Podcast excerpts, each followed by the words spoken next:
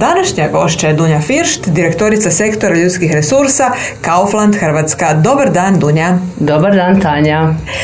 E, Dunja, e, drago mi je da ste danas naša gošća zbog toga što imate jako zanimljiv e, životopis, odnosno karijerni put, kako se to danas kaže, pa s obzirom da se ova emisija zove Psihologija uspjeha, jako će biti zanimljivo čuti i naučiti kako ste vi donosili neke odluke, što ste sve naučili, gdje ste danas i naravno što namjeravate raditi u budućnosti.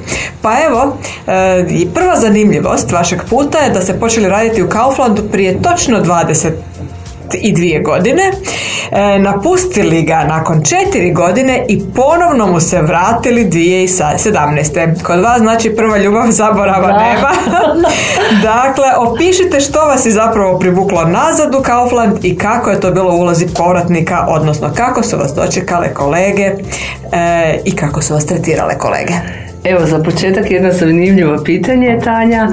Pa evo, ja bih rekla da ja sam dobila priliku početi raditi u Kauflandu prije tih nekih 20 i nešto godina, zbog toga što je Kaufland tek došao na hrvatsko tržište i u početku je jako bilo bitno da zaposlenici e, znaju dosta dobro njemački jezik, zato što smo mi dokumentaciju, sve procese, prilagodbu cijelog poslovanja zapravo preslikavali iz Njemačke u Hrvatsku i zato je moje znanje njemačkog u tom trenutku bilo zapravo od dosta velike važnosti jer ja u tom trenutku nisam imala nekih znanja o HR-u jer sam tek završavala fakultet, inače sam završila jezike njemački i ruski na filozofskom fakultetu pa sam eto tako i naučila jako dobro njemački jezik.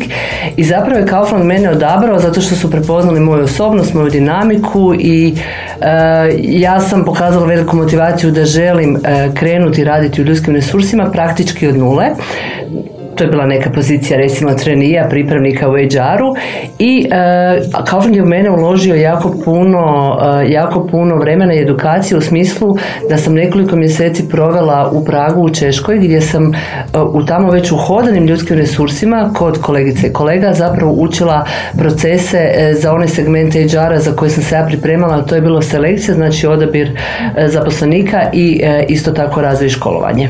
Tako da evo ja sam zaista Kauflandu zahvalna jer Kaufland je zapravo zacrtao moj karijerni put s tim početkom da mi je pružio priliku kao nekome koji nije bio u tom poslu da me nauči, da mi to pokaže da mi pruži priliku da se kasnije razvijam dalje u tom pravcu. I evo moja karijera, moj karijerni put zaista je pokazao da ja gdje sam počela u HR-u, da sam ja cijelo vrijeme to nastavila, a ono što je zanimljivo da, da sam se nakon što sam nakon Kauflanda promijenila nekoliko kompanija i industrija, e, kasnije ću, ću malo se nadovezati na to, tako je, da. Ali evo, 2017. godine sam se zapravo vratila, znači dobila sam poziv e, jedne headhunter kuće i kada sam saznala da se zapravo radi o Kauflandu, moj uspjeh je bio od uha do uha, što da kažem.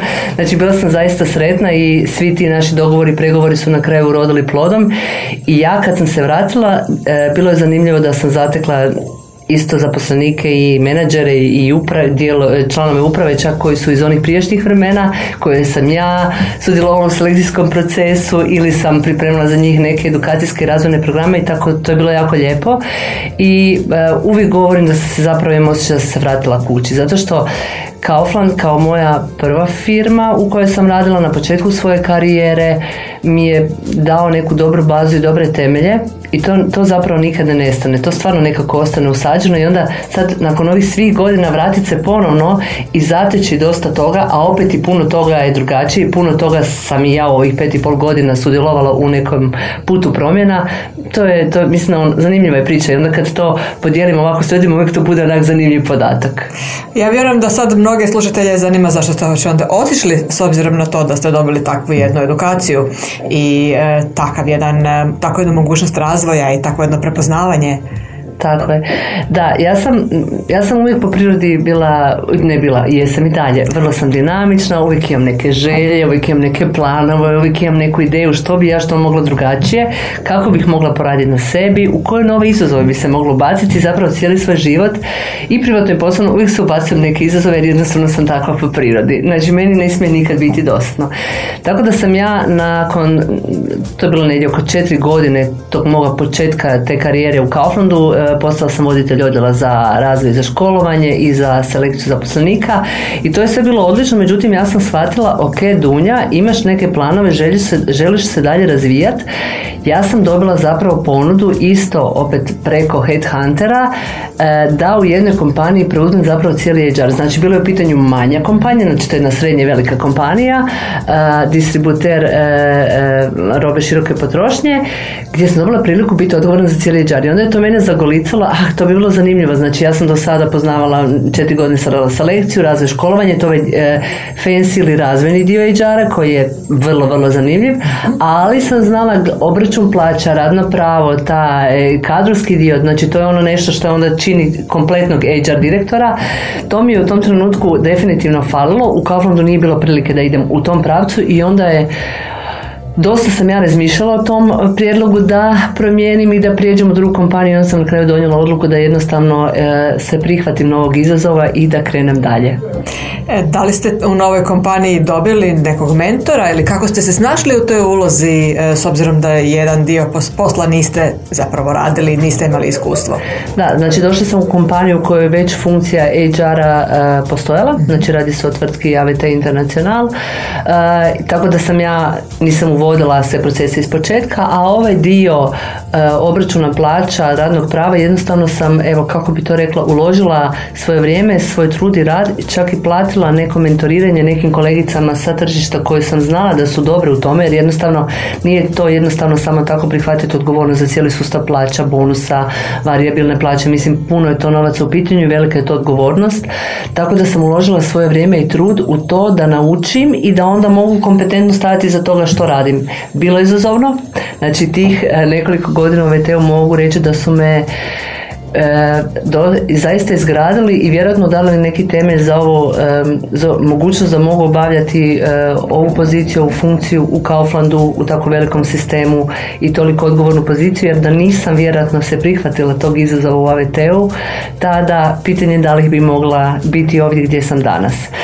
E, neću, priznaću da sam imala trenutaka u AVT-u tipa, sjećam se nekoliko puta prolazim s autom pokret poslovnice Kauflanda i vidim logo Kauflandi, pa misli si u tom trenutku, ajme Dunja, zar je tebi trebalo ovo? Kao, zašto si sad to? Zašto si otišla? Ali, odgovor je onda bio, da Dunja, trebalo ti je to, trebalo je prihvatiti se novog izazova, i, jer u konačnici svi mi iz izazova iz nekih ono zahtjevnih situacija koje nam se dešavaju na poslu, zapravo izgradimo sami sebe i budemo neka bolja verzija sebe.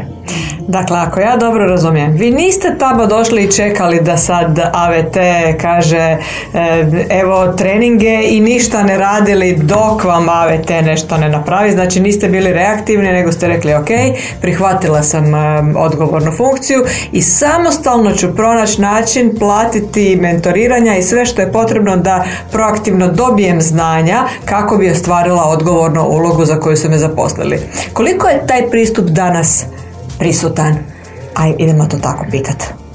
Ovako, e, ovo što ste spomenuli, ta proaktivnost, znači ako bih morala ono neke, neke te karakteristike reći za sebe što mene oslikava ili opisao kao osobu, to je sigurno dinamičnost i proaktivnost. Znači ja jednostavno u životu i privatno i poslovno ne mogu drugačije nego biti proaktivna. Znači uvijek promišljam gdje sam sad, kud bih htjela doći, što treba poduzeti, što treba napraviti, što mogu ja napraviti, uvijek nekako krećem od sebe i kada, kada radim u, u Kauflandu gdje sam trenutno mi jako puno radimo internih edukacija, nekih internih razvojnih programa gdje vrlo često imamo ulogu internog trenera ili u uvodnom dijelu poruke iz HR-a za naše menadžere, zaposlenike i tako dalje. Ja uvijek govorim o tome koliko je proaktivnost e, strašno važna i jednostavno preuzeti stvari u svoje ruke i pokrenuti se, napraviti nešto, krenuti od sebe jer ako samo čekamo, ako smo reaktivni, jednostavno pomaka nema.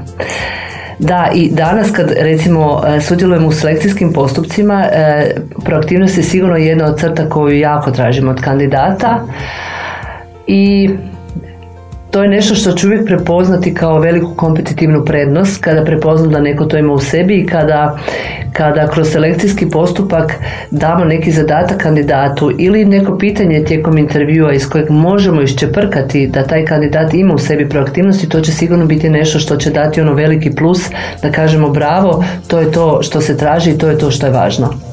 Evo još jedno dodatno potpitanje na ovu temu, a to je koliko, evo danas svi pričamo o privatno poslovnom balansu, s druge strane kad dođete na neku zahtjevniju funkciju trebate pronaći vrijeme da se dodatno izeducirate u područjima koje, u kojima niste kompetentni. Dakle, vi ste neke stvari, e, e, neke edukacije radili u privatno vrijeme. Je li to nužno i može li se sve napraviti unutar 8 sati e, i e, kako onda gledati na taj privatno poslovni omjer? Ja mislim da je to e, odluka o tome ovisi zapravo od svake osobe. Znači jer što meni znači balans nužno ne znači vama, znači to u principu uh, moramo sami sa sobom promisliti i odlučiti sami sa sobom što nam je važno i čemu, kako ćemo organizirati i čemu ćemo posvetiti svoje vrijeme. Ja mislim da za neka veća postignuća, za veće pomake jednostavno nije moguće to obaviti u 8 sati koliko god bili organizirani, posloženi, isprogramirani da si super organiziramo radni dan jednostavno rad na sebi, učenje, razvoj e, traži ono nešto dodatno i traži dodatni angažman i traži proaktivnost da se pokrenemo i da, da odlučimo jer ako nam je nešto važno onda ćemo rado u to uložiti vrijeme. Znači sve zapravo ovisi o motivaciji, o tome jesmo li promislili kuda želimo doći, kako ćemo doći do tamo, kojim koracima, e, što ćemo uložiti e, po tom putu i kako ćemo ljude sretati. Zapravo cijelo vrijeme radimo na sebi. Dakle, rad na sebi nije nešto što radimo za poslodavca, nego nešto što radimo za sebe. Pa u tom kontekstu onda bez problema može biti dio privatnog dijela. Tako je, ovaj, tako je, tako je. Vaša karijera se nastavlja u Alijancu, znači financijska industrija. Do tad ste bili malo prodaja, a sada ide znači punih osam godina ja bih rekla u Alijancu, prvo kao jedan HR generalist, a onda i kao e, voditelj ljudskih potencijala. Pa evo, pišite kako je bilo to prebacivanje iz industrije u industriju i e, kako ste u tome uspjeli, šta, šta ste, koja ste blaga od tamo donijeli? Da, da, znači ja sam nakon tih e, recimo četiri godine dinamičnih e, u AVT-u u distribuciji robe široke potrošnje e, ostala u drugom stanju i znači bila je prva bebica na putu. I onda sam ja za vrijeme tog porodiljnog odlučila ok, meni u tom trenutku beba bila ono stvarno u tom trenutku najvažniji životni projekt i ja sam odlučila da neću moći u tom trenutku paralelno furati tu odgovornu poziciju direktora HR-a u vrlo zahtjevnom biznisu i ono biti prvi put mama, nego sam si rekla ok, ja ću to sad odraditi onako, jer ja kad nešto radim, ja to radim kako treba. I onda sam ja razmišljala ok, koja bi bila najbolja opcija za mene i odlučila sam ok, bio je baš natječaj u Alijancu za poziciju baš e, specijalista u razvoju i to mi je bilo super ok, razvoj je moja najveća ljubav u HR-u, mada volim cijeli HR, ali ako moram baš birati, onda će to biti razvoj. E, I bilo mi je to super, ok, idem se, idem se prihvatiti jednog područja HR-a i onda mogu napraviti neki dobar balans privatnog i poslovnog. I tako sam ja, evo, dobila priliku doći u Allianz. E, nekoliko godina sam imala priliku u Allianzu koji je globalna kompanija naučiti najbolje HR prakse po pitanju, ne znam, talent managementa koji smo mi valjda druga firma u Hrvatskoj koja na, pravom, na pravim temeljima i kvalitetan talent management je bio sigurno Allianz, uh, engagement service koji smo radili prije dosta godina na jednom vrlo zavidnom nivou i meni je bilo uh, pregenijalno to da sam zaista mogla učiti od stručnjaka i razmjena ta na, na razini cijele naše grupe, znači uh, razmjena uh, neke svjetske HR prakse, to je bilo nešto što je mene zaista ispunjavalo. I onda se desio drugi porodini za vrijeme alijansa i taman kad mi je druga kćer bila stara neke dvije godine, bila, ja sam cijelo vrijeme bila u pulu talenata u alijansu i dobila sam priliku naslijediti svoju tadašnju uh, nadređenu, znači direktoricu HR-a i tako sam bila promovirana iznutra na mjestu direktora HR-a i onda sam to nastavila raditi tijekom uh, nekoliko godina. E, koliko je bilo izazovno biti u financijskoj industriji ili e, je to što ste dobivali tako sjajne već procese razrađene olakšavalo stvar? Da, znači što se tiče ovog razvojnog dijela HR-a, tu sam već imala dovoljno znanja i iskustva. Ono što mi je bio e, dosta izazov kad sam postala direktor, odgovornost e, u toj financijskoj industriji, zapravo osiguravateljnoj branši za obračun svih tih bonusa, poticaja, varijabilnih plaća, bol, mislim, znači Allianz, ono, to je direktna prodaja osiguranja, to je jedan vrlo specifičan biznis e, i tamo zaista puno ima tih obračuna koji su vrlo, vrlo kompleksni jer to je vrlo kompleksna financijska industrija, tako da to mi je bilo recimo zahtjevno i tu sam jako puno učila jer, u Alijancu vam je normalno da vi stalno ste sa matematičarima, sa aktuarima, pa se onda razgovara u bonusu, ćemo uzeti te varijable, te parametre, znači to je, to je baš bilo recimo nešto novo i zahtjevno. Recite, evo kad već spominjete bonuse, po vašem mišljenju ekstrinzična ili intrinzična motivacija pokreće ljude, znači bonusi ili e, razvoj e, ili nešto treće i koliko se ljudi mogu i žele razvijati i poticati tu intrinzičnu motivaciju s obzirom da volite razvoj da. vjerojatno će biti odgovor zanimljiv e, ovo je super pitanje ja mislim da ljudi često misle da je ono da je sve u novcu, sve u tome kakav neko vozi službeni auto, koliko je visoko hijerarhijski pozicioniran i tako dalje. E, ja mislim da za motivirano e, zaposlenika je jako važno da naravno e, ti higijenici plaća, uvjeti i sve ono što uz to dolazi da je to na nekoj dobroj razini i da to zadovoljava naše potrebe i da je nekako odgovor na to koliko zahtjevan posao radite da opet imate neki omer toga što dobijete. Međutim, to sigurno nije nešto što će vas dovesti na neku visoku razinu motivacije do nekih posebnih uspjeha zato što mi svi se na neke uvjete vrlo brzo naviknemo i to nije nije neka motivacija koja, koja nas drajeva i vodi nas e, prema nekom većem cilju, nego zaista motivaciju možemo najbolje pronaći zapravo unutar sebe, znači naći neke motive unutar sebe, postaviti se neke ciljeve i onda krenuti e, po putu e, prema ostvarenju tih ciljeva. Dakle, jako je važno koliko ljudi vole postavljati ciljeve i krenuti prema tome, koliko su baš onako ovaj, potaknuti tim nekim unutarnjim željama da ostvare nešto više, nešto bolje, da daju ono svoj doprinos. Ja čvrsto vjerujem u to da uspješni ljudi definitivno imaju tu crtu u sebi jako izraženo, inače ne bi bili uspješni i to ono stvarno potpisujem u to apsolutno vjerujem. A mi recimo kroz edukacije e, kad radimo sa zaposlenicima, sa rukovoditeljima jako puno to potičemo jer možda kada neko to nema previše izraženo ili još nije osvješteno na nekoj e, kvalitetnoj razini nego još uvijek negdje podsjesno potisnuto e, radimo jako na tome da probudimo taj neki žar i zanos u ljudima jer to je ono nešto što, do, što dovodi što, što nam natjera i osmijeh na lice i da nam je lakše nositi se sa nekim izazovima i problemima u poslu i što nas onda dovodi do, do toga da imamo imamo gušt odraditi neke projekte i da postignemo uspjehe. Znači može se probuditi Može se definitivno, da, da. Ono što je jako važno po meni, jako je važno i u kakvom timu radite i kakve ljude imate oko sebe. Znači, ako imate par e, članova u timu koji su takvi, jednostavno će malo povući sa ovom neku ekipu koja možda nije baš previše motivirana nego onako malo. Tako da, a pogotovo menadžer, e, rukovoditelj tu igra izuzetno veliku ulogu jer mora znati prilagoditi svoj stil po osom svakom članu tima i pronaći ono nešto, nešto s čime može kod e, svog e, kolege ili kolegice e, probuditi taj žar i zanos ili ti engagement ili posvećenost. Dunja, nakon sedam godina u Alijancu i odlazite, da. odlazite opet u e, robuši, malo prodaju, robu široke potrošnje za hobi, jel tako? Tako je. Kako se to dogodilo ovaj, i što ste tamo naučili.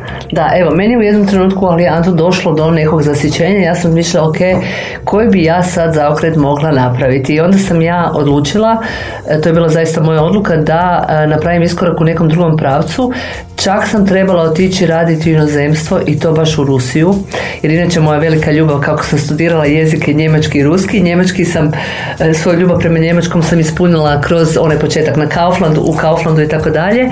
Rusija nikad, ruski nikad nije došao do nekog izražaja onda je bila ponuda za jednu jako zanimljivu poziciju baš u Moskvi, međutim djeca su mi tad bila još relativno mala pa sam ja odlučila da možda ipak to ne, ipak je to dosta daleko. I onda sam odlučila ok, idem sad nešto sasvim drugačije i e, spojili su me sa vlasnikom firme Zohobi, znači to je lanac dućana za kućne ljubimce, Zositi poslovnice. I ja sam prepoznala u vlasniku osobu koja želi zaista još više raditi na ljudskim potencijalima u firmi kroz, kroz tu funkciju i on je prepoznao moje kompetencije i moj žar i zanos u meni i nekako smo se evo mi spojili i imali kvalitetnu suradnju od recimo nekih tri godine gdje sam ja dobila priliku vidjeti ono što mi je bilo zapravo najzanimljivije za hobiju je kada dođete iz jednog velikog sistema kao što recimo Allianz ili na početku Kaufland, to su velike internacionalne kompanije gdje vi imate lanac odlučivanja. Prvo morate vi unutar svog sektora, pa morate sa upravom nacionalno dogovoriti i potvrditi što želite provesti. Pa onda još morate dobiti potvrdu od internacionala, u Allianzu čak i globalno i tako da malo su te procedure kompliciranije, a onda kada dođete u ovakvu jednu privatnu firmu, vi razgovarate sa vlasnikom, s njim se dogovorite, ovako donesete odluku, znači ima svojih prednosti i to mi je bilo skroz fora jer sam dobila priliku ono raditi jednu određenu transformaciju kroz ljudske resurse u kompaniji za hobby. Međutim, evo, nakon, nakon nekih tri godine sam shvatila da sam ja ipak osoba koja bolje pliva u velikim sustavima, u smislu ipak ta neka veličina, širina i taj neki internacionalni background meni bolje odgovara za moju dinamiku i evo desio se zaista spontano poziv od strane headhuntera, ja sam onda saznala da se radi o Kauflandu i priča se završila tako da sam se ja vratila ponovno u Kaufland i često volim reći da sam se, da imam osjećaj kao da sam se vratila kući. E, evo ga, dakle napravili smo cijeli jedan krug od prvog do ovog pitanja i sad je vrijeme da kažete evo što sve zapravo obuhvaća vaše područje odgovornosti tako jedne velike kuće kao što je Kaufland. Šta znači biti HR e, direktor? Da. Pa ja sam jako ponosna da sam u Kaufland došla 2017. godine u trenutku kada je cijela grupacija Kaufland i uprava, znači i internacionalna razina i na nacionalnoj razini uprava odlučila da će se jako puno ulagati baš u ljudske resurse jer zapravo sa uspjeh Kauflanda dolazi od naših zaposlenika, mi često govorimo da su naši ljudi naša snaga. I zaista velika energija i velika ulaganja su uložena u funkciju ljudskih resursa, znači jako je lijepo kada dođete na poziciju HR direktora gdje vi, gdje su velika očekivanja od vas i od vašeg tima, ali opet s druge strane vi znate da ćete dobiti puno alate i puno podrške da sve te ideje koje imate i koje želite sprovesti zajedno sa svojim timom da to možete i napraviti. Tako da um, taj fokus cijele grupacije e, je bio jako važan da smo mogli doći do ovog svega što smo postigli danas sad ovih zadnjih pet i pol godina jer e, ono što je bilo možda prije pet i pol godina e, nije bilo na razini kako je sada. Znači ja sam izuzetno ponosna na, na svoj tim i područja koja mi pokrivamo su naravno baza su obračun plaća koji mora biti točan, precizan, redovit i sve ono što ide uz to. Uz to ide kadrovska administracija sva papirologija, svi ugovori o radu, radno pravo i svi oni procesi koji su isto vrlo, vrlo zahtjevni i odgovorni. A imam tako isto tako i tim koji se bavi sa selekcijom i employer brandingom. Zatim treći tim, e, četvrti tim koji se bavi sa razvojem i sa školovanjem.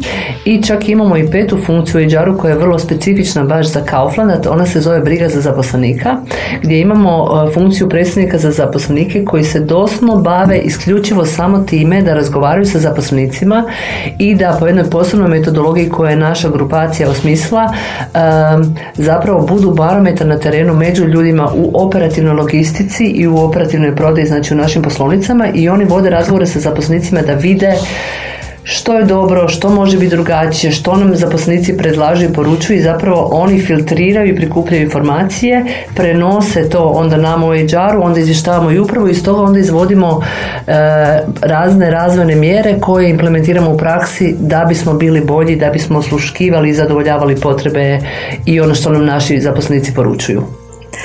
Što se dogodi recimo kad imate jedne planove i e, impulsa terena kaže da se nešto događa što možda zahtjeva neku promjenu planova? Da, mi smo u Kauflandu vrlo, vrlo aktivni po tom pitanju zato što naša branša je izuzetno brza branša, znači malo prodaja je zapravo jedna od najbržih industrija.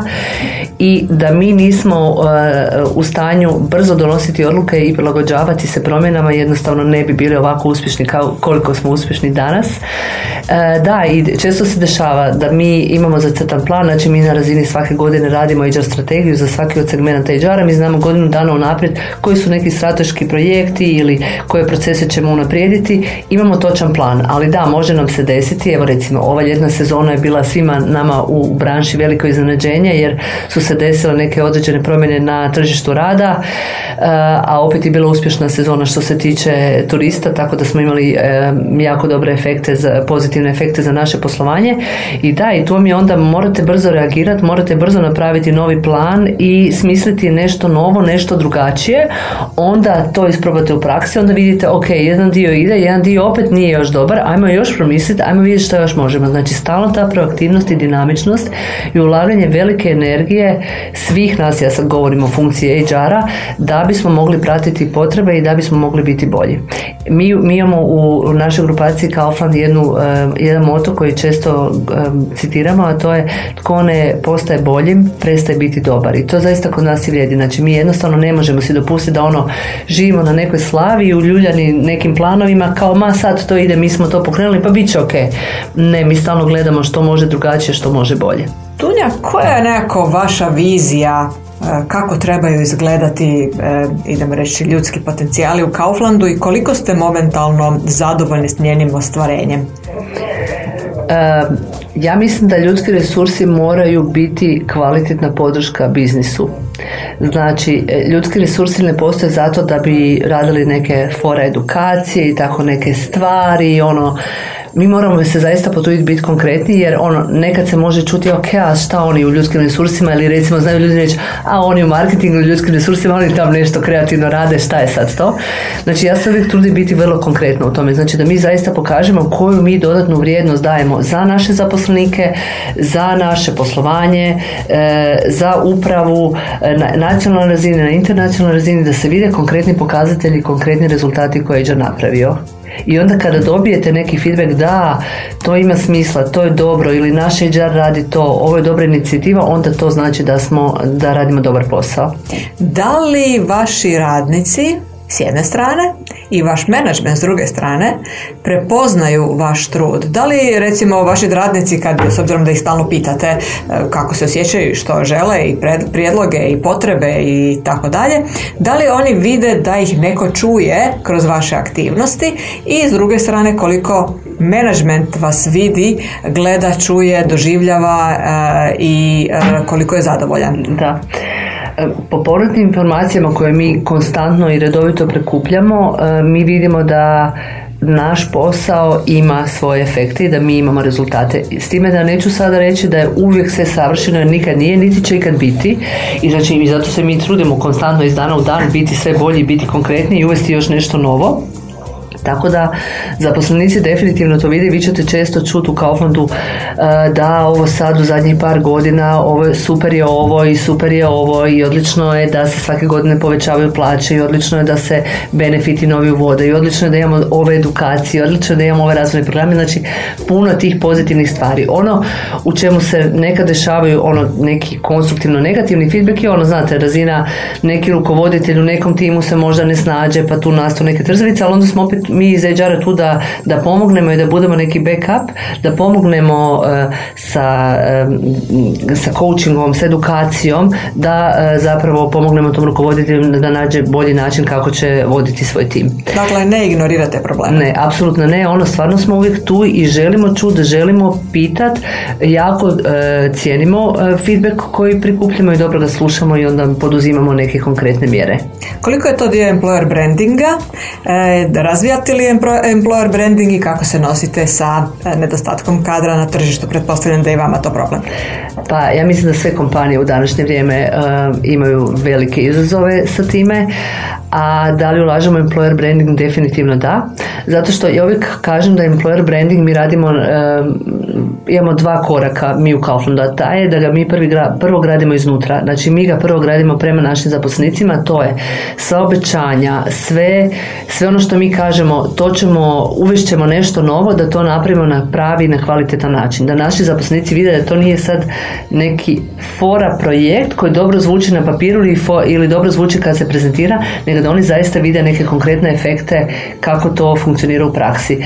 Isto tako da ako kažemo da recimo Kaufland je mm, u odnosu na e, konkurenciju dosta transparentan poslodavac po pitanju da plaćamo svaku minutu prekovremenog rada. Mi znači pratimo našim e, zaposlenicima na nerukovodećim radnim mjestima. Oni se prijavljuju sa karticama u naš e, sustav elektroničkog praćenja radnog vremena i doslovno se prati svaka minuta radnog vremena. Znači imate ono na platnoj listi zaposlenik će dobiti plaćeno ne znam 4 sata i 3,5 minute prekovremenog rada. Znači toliko smo transparentni. I e, zato nam je važno da, da sve to što radimo, da radimo to na pravi način i da tako steknemo povjerenje naših zaposlenika i mi želimo da naši zaposlenici budu naši ambasadori a onda tek krećemo u one employer branding aktivnosti koje su sad dosta popularne na tržištu gdje pričamo prema van, preko mreža, preko LinkedIna, preko raznih drugih mreža ili, ili kroz PR objave ili kroz konferencije ili evo konačno i kroz ovakav intervju gdje pričamo o tome što je Kaufland, kako Kaufland radi i kako se Kaufland obhodi prema zaposlenicima. Ali uvijek mi je bitno da prvo krenemo i da imamo iza sebe ono nešto konkretno što radimo prema našim zaposlenicima. Drugim riječima, ne može se dogoditi da recimo e, gradite jedno lice prema van, a da onda zaposlenici kažu ne, to nije tako, nego mogu samo reći da to je tako. Tako je, tako je. Upravo to. To mi je važno da smo tu vjerodostojni, da, da smo transparentni. E, Odlično. Evo, um, evo za kraj da se ponovo vratimo na vas. Da li bi vaš karijerni put um, sličan vašim predložili mladim kolegama? Um, dakle, koje su prednosti povremene promjene poslodavca, koje nedostaci?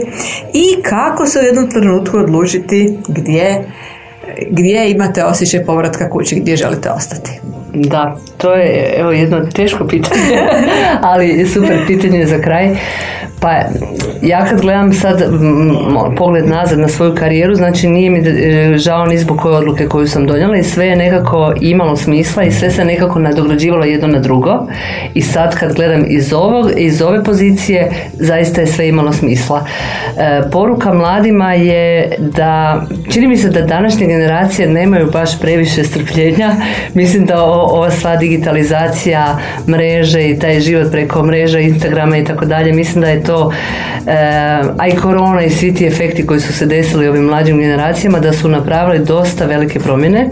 I mislim da se danas očekuje zbog toga što je nekako iskrivljena slika preko medija tog instant uspjeha preko noći i ono pucnem prstićima ruke i sve se desi za čas i neko postane super uspješan menadžer u roku od četiri mjeseca to baš tako ne ide u praksi, nego zaista je potrebno uložiti puno truda, puno rada, puno angažmana i imati strpljenja. Znači, ne odustati u trenucima kada je teško, jer evo i u mojoj karijeri je bilo dosta situacija kad je bilo ono tipa da li mi to sad treba i zašto sam sad ovdje i zašto to, ali nisam odustala, nego sam ono zagrizla i rekla ajde, možeš ti to, proći će, napravi sve što možeš u ovom trenutku, pa ćeš vidjeti šta će biti sutra, šta će biti prek sutra. I to se uvijek pokazalo kao dobro. Znači ne odustat, uložiti u teškim trenucima, u teškim situacijama neki dodatni angažman, e, promisliti ko mi može biti podrška, znači jer uvijek ja sam imala dosta situacija kada mi je ili neki coach ili neka kolegica ili kolega ili nadređeni šef, bilo ko, znači moraš se obratiti nekome i neko ti može pomoći u nekom trenutku jer ono uvijek su dvije glave pametnije nego jedna. Tako da nismo sami, može se, samo treba imati e, cilj pred sobom i uložiti trud i angažman. Pa evo, gdje vidite vaš daljnji razvoj? Ili ste već dosegnuli onako maksimum ekspertize? Pa ja neću nikad za sebe reći da sam ono dosegnula neki maksimum, ali mislim da ova pozicija sada u Kauflandu i svi ovi uspjesi o kojima smo danas pričali, koji još potvrđuju ovi svi certifikati koje je Kaufland kroz ljudske resurse osvojio na nacionalnoj, na internacionalnoj razini. Tu smo ono stvarno mislim ono, e, jako visoko pozicionirani na, na tržištu rada Mislim da ovo je kruna moje karijere, ova pozicija, definitivno, i jako sam ponosna na sve rezultate i na cijeli moj tim. Inače, mi se u HR zovemo HR Dream Team i ovim putem evo želim reći da sam jako ponosna na, na sve moje kolegice i kolege. E, definitivno je e, kruna moje karijere, ali kako vidim razvoj za dalje, ne razmišljam u ovom trenutku jer on, zadovoljna sam tu gdje jesam. Mislim da smo puno toga napravili, ali imamo još dosta izazova ispred nas i ove sve okolnosti na tržištu kakve jesu, čini mi se da je svaka godina posebno priča za sebe i totalno moramo smišljati neke nove strategije kako se nositi sa svime time da bismo i dalje e, bili uspješni. E, što će biti kasnije vidjet ćemo kud će me put odvesti. Ja vjerujem da će to biti sigurno dobro. Ono što radim, da konstantno ulažem u sebe, pa radim, ne znam, u, e, ili kroz poslodavca, eh, idem na neke dodatne edukacije ili samo ulažem u sebe, puno čitam, puno razmišljam i promišljam jer mislim da je to, eh, da s time nikad čovjek ne smije stati nego uvijek treba raditi na sebi. Dakle, i dalje ste onako temeljiti sustavni da, e, i, i, i, ne mislite da je uspjeh došao preko noći, a jednako tako da onda ne može, ali može otići preko noći ako, će, ako čovjek ne ulaže u sebe. Tako. Recimo ovo ljeto na godišnjem odmoru sam imala vremena ono surfala sam nešto i pronašla sam neku super platformu američku sa jako dobrim edukacijama, zanimljivim edukacijama. Platila sam si taj program koji zaista dosta košta na razini godine i uopće mi nije žao i recimo sad u svakom trenutku u autu ili kad god mogu slušam online e, treninge e, full zanimljiva stvar. Kad mogu pročitam e, dobru knjigu ili razmjena sa kolegicama iz HR branše i sa kolegama gdje isto razmjenjujemo neka iskustva iz prakse, jednostavno radim na tome i ponosna sam da sam u zadnjih prije godinu dana završila i certificirala sam se i kao coach i to mi pomaže u mom poslu kao HR direktora, a sigurno je nešto čime ću se jednog dana kasnije sigurno i baviti. Dakle, ne mora samo biti da tražimo nove poslove i neke nepoznate terene, nego možemo i stare poslove raditi sa novim pogledom, sa, sa više znanja, iskustva, ekspertize, je. jer je to onda sasvim jedna druga stvar. Tako. Kao novo. Ne, neka nova dodatna dimenzija. Za kraj, poruka kome hoćete zaposlenicima, budućim kolegama, kupcima, Da, evo, više puta danas sam govorila da treba biti proaktivan, da treba e, preuzeti odgovornost za ono što radimo i da i treba imati cilj ispred sebe i raditi na sebi. Znači, nikad, mislim nikad ne odustati, to, to se sad zvuči kao neka floskola, ali ne odustati kada je teško, nego naći neku energiju u sebi, potražiti pomoć i podršku neke druge strane i jednostavno, e, e, ja si uvijek kažem kada je teško i zahtjevno, ok, iz ovog ću sigurno nešto naučiti, iz ovog ću na kraju opet izaći neka malo bolja, malo jača osoba i sve, svi, svi, sve te kockice mozaika zapravo po našem životnom putu nas izgrađujemo da u konačnici onda postajemo neka, neka još bolja, neka bolja osoba ili uspješnija osoba. Dunja, puno vam hvala na jednom prekrasnom inspirativnom razgovoru. Vjerujem da ste inspirirali mnoge i e, hvala lijepa. Doviđenja do nekog sljedećeg novog susreta i neke nove sljedeće e, diskusije. Hvala puno Tanja na pozivu, evo bilo mi je zaista veliko zadovoljstvo. Hvala. Hvala. Doviđenja i vama slušatelji do sljedeće emisije Psihologija uspjeha.